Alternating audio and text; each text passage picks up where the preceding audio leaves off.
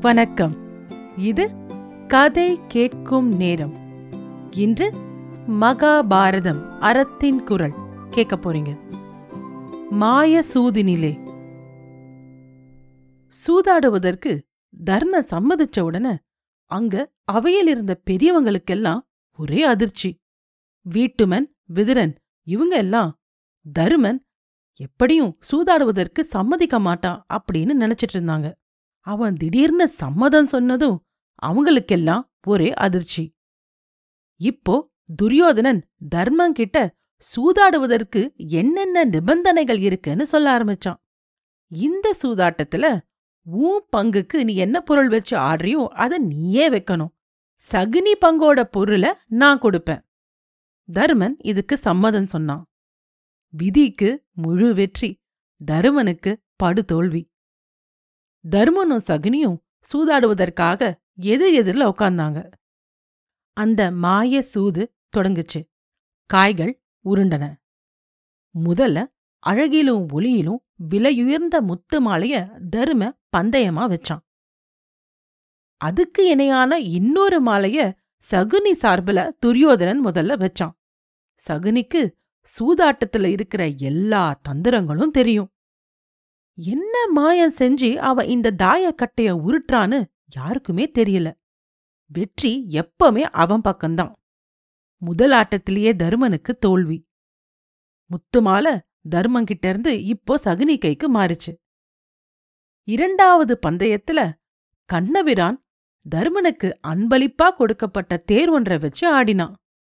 சூதாட்ட காய்களை சகுனி ஏதாவது மந்திரம் வச்சு வசியப்படுத்திட்டானோ அப்படின்னு சொல்றபடி இரண்டாம் பந்தயத்திலும் சகுனியே ஜெயிச்சான். கள்ள குடிக்க குடிக்க அது காரணமா வருகிற ஒரு வெறி போலதான் சூதாட்டத்துல ஒருவருக்கு உண்டாகும் ஆசை. இழந்த பொருட்களை திருப்பி மீட்க வேணும்ன்ற ஆசையில மீண்டும் மீண்டும் அந்த சூதாட்டத்துல அவங்க இழந்துகிட்டே தான் இருப்பாங்க. இதுதான் தோற்றவர்களோட இயல்பு. இந்த சமயத்துல தர்மனோட நிலையும் இதே மாதிரி தான் இருந்தது. தருமன் இப்போது நால்வகப் படைகள் அதாவது யானைப்பட குதிரைப்பட எல்லா படையும் வச்சு தோத்து போனான். இதுக்கப்புறம் அரண்மனை பயனுக்காக இருந்த ஆயிரக்கணக்கான தேர்களை வச்சு இழந்தான். அடுத்து நாடுகள் அரசு அரசாள்கிற உரிமை அழகிலும் கலையிலும் சிறந்த உரிமை மகளிர் எல்லாவற்றையும் ஒவ்வொன்னா பறிகொடுத்தான். சகுனி சிரிச்சுக்கிட்டே ஆடினான். துரியோதனன் கர்ணன் துச்சாதனன். இவங்களும் இத அத்தனையும் சிரிச்சுக்கிட்டே பார்த்துட்டு இருந்தாங்க. தருமனுக்கும் அவனோட தம்பிகளுக்கும் முகத்துல ஈயாடல.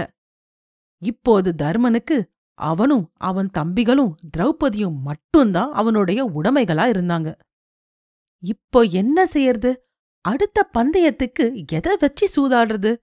இப்படி கலங்கிய மனதோட இருந்த தருமன சகுனி வேணும்னே வம்புக்கு இழுத்தான் என்ன தயங்குற தர்மா?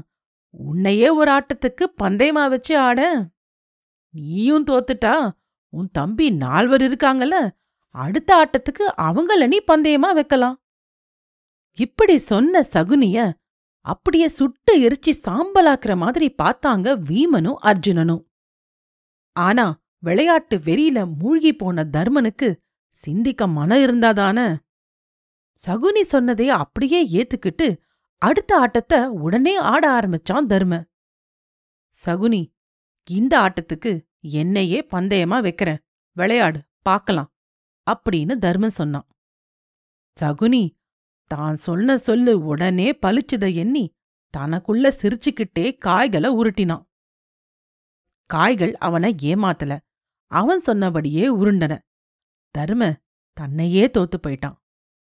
தானே தன் தலையில நெருப்பள்ளி கொட்டிக்கிற மாதிரி தான் தோத்த ஏமாத்தமே தான் நெஞ்சிலிருந்து போறதுக்கு முன்னாடி என் தம்பிங்க நாலு பேரையும் நான் பந்தயமா வைக்கிறேன்.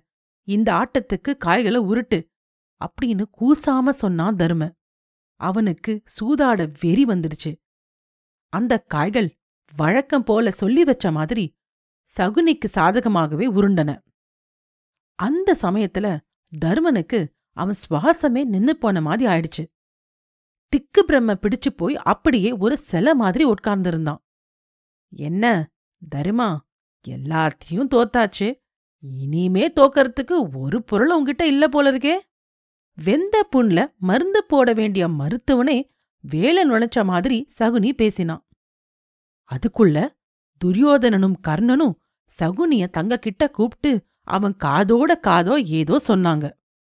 சகுனி அவங்க சொன்னதுக்கு தலையசைச்சிட்டு திருப்பி சிரிச்சுக்கிட்டே தரும முன்னாடி வந்து உட்கார்ந்தான் தருமன் சகுனி இருந்த பக்கம் திரும்பவே இல்ல.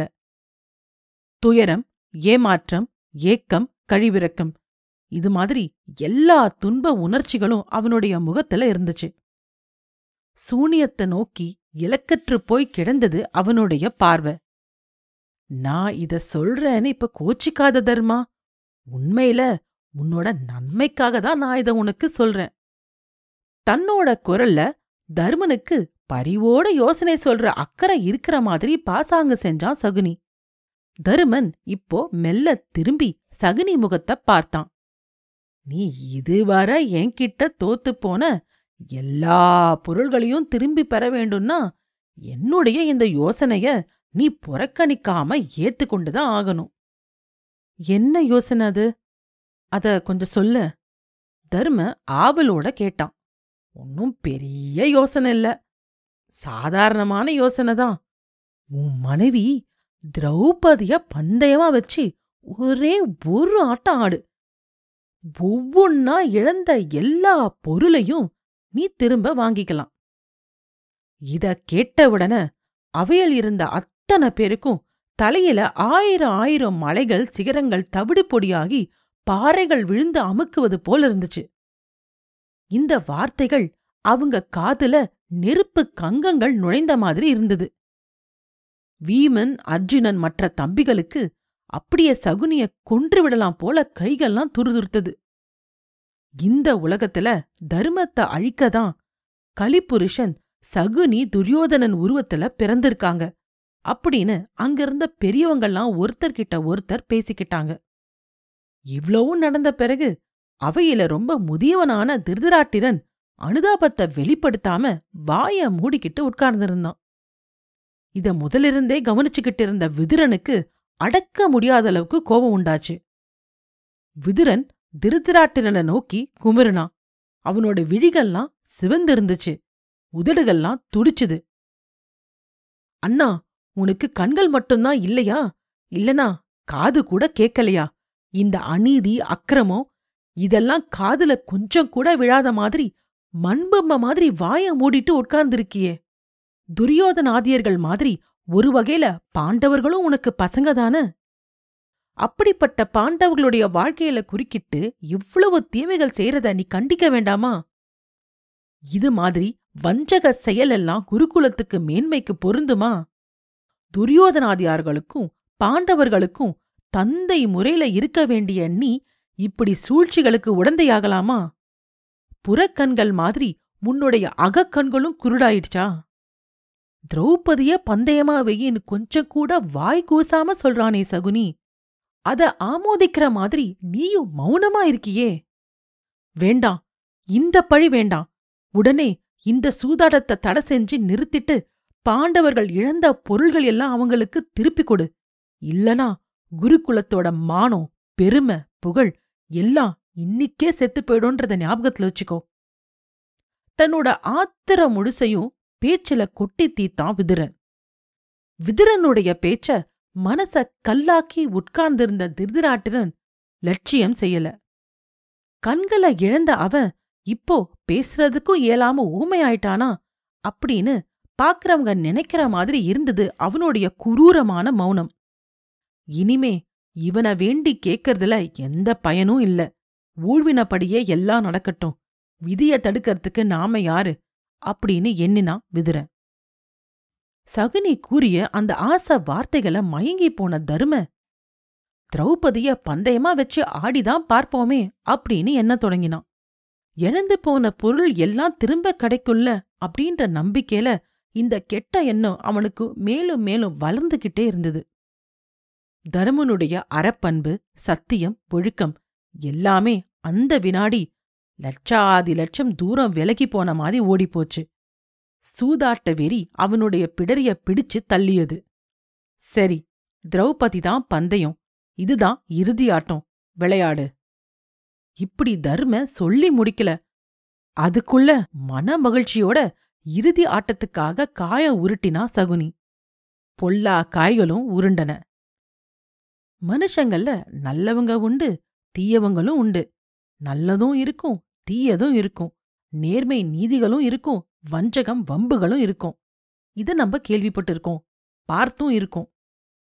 கேவலம் மரத்தால செஞ்ச அந்த சூதாட்ட காய்களுக்கும் அப்படி உண்டோ? வஞ்சகத்தையே குணமா கொண்ட சகுனிய மனச போலவே அந்த காய்களையும் தச்சம் செஞ்சிருக்கானோ என்னவோ? சூதாட்ட காய்கள் அந்த கடைசி முறையும் தருமன கைவிட்டுடுச்சு. தருமன் திரௌபதிய தோத்துட்டான். தோற்க கூடாத பொருள தோர்த்துட்டான் விதிக்கும் கௌரவர்களுக்கும் வெற்றி சத்தியத்துக்கும் பாண்டவர்களுக்கும் ஒரு சோதனை. திரௌபதியே தோத்துட்டோமே அப்படி நினைக்கும்போது சில கணங்கள் அவனோட உள்ளம் தளர்ந்தது ஒடுங்கியது விம்மியது உணர்வுகள் எல்லாம் குழம்பின. அவன் கலங்கினான். அடுத்த சில கணங்கள்ல அவனுடைய இயற்கை குணமான சாந்த குணம் அவனுக்கு கை கொடுத்து உதவிச்சு. தருமன் கலக்கமின்றி இப்போ இருந்தான்.